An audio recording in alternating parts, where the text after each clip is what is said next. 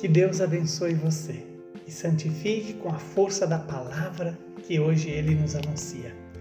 O evangelho de hoje é Mateus 18, de 15 a 20. Naquele tempo, Jesus disse aos seus discípulos: Se o teu irmão pecar contra ti, vai corrigi-lo, mas em particular, a sós contigo. Se ele te ouvir, tu ganhaste o teu irmão. Se ele não te ouvir, toma contigo mais uma ou duas pessoas, para que toda a questão seja decidida sob a palavra de duas ou de três testemunhas. Se ele não der ouvidos, dize-o à igreja. Se nem mesmo a igreja ele ouvir, seja tratado como se fosse um pagão ou um pecador público. Em verdade eu vos digo: tudo que ligares na terra será ligado no céu, e tudo que desligares na terra será desligado no céu.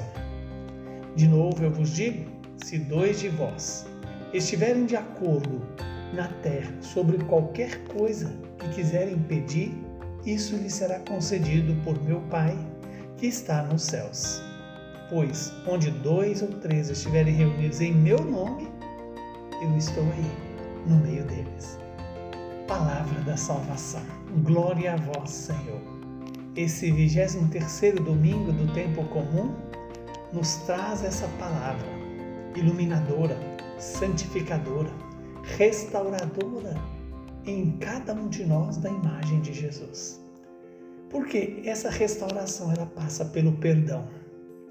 Veja que aqui Jesus nos ensina como nós devemos corrigir os irmãos não se deve expor a ferida do erro do irmão. Deve primeiro chamá-lo a sós, dar a ele as razões que você considera como é, iluminadoras para colocá-lo é, em retorno à comunhão com Deus, a comunhão com os irmãos e a comunhão com Ele. Se ele não ouvir, chame dois irmãos, tenta fazer a correção fraterna. Se ele não ouvir, entregue para a igreja.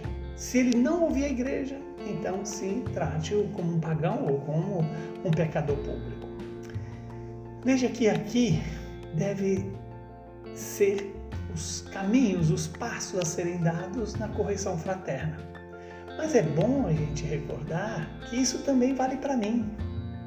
Eu tenho que me deixar corrigir eu tenho que ter a humildade de reconhecer que o meu irmão está me dizendo que eu errei, que eu pequei. E quantas vezes eu peco? E quantas vezes eu preciso ser corrigido? Seja pelo meu irmão, seja pela comunidade, seja pela igreja. Porque essa correção restaura a comunhão com o céu. Esta comunhão com o céu nos dá também autoridade para rezar e pedir, juntamente com os meus irmãos, ao Senhor aquilo que eu preciso. E principalmente aquilo que eu preciso para ter a vida eterna, para obedecer ao Senhor. Que Deus então nos dê essa graça de, primeiro, ter coragem de fazer a correção fraterna. Segundo, deixar-se corrigir fraternalmente Terceiro, saber que esse perdão dado a nós nos capacita para pedir ao Senhor e Ele nos escutar e fazer o que é a vontade dele em nós e para nós. Que o Deus Todo-Poderoso nos abençoe, nos santifique, nos livre do mal e nos dê a paz. Ele que é Pai, Filho e Espírito Santo. Muita saúde e paz para você e para todos os seus.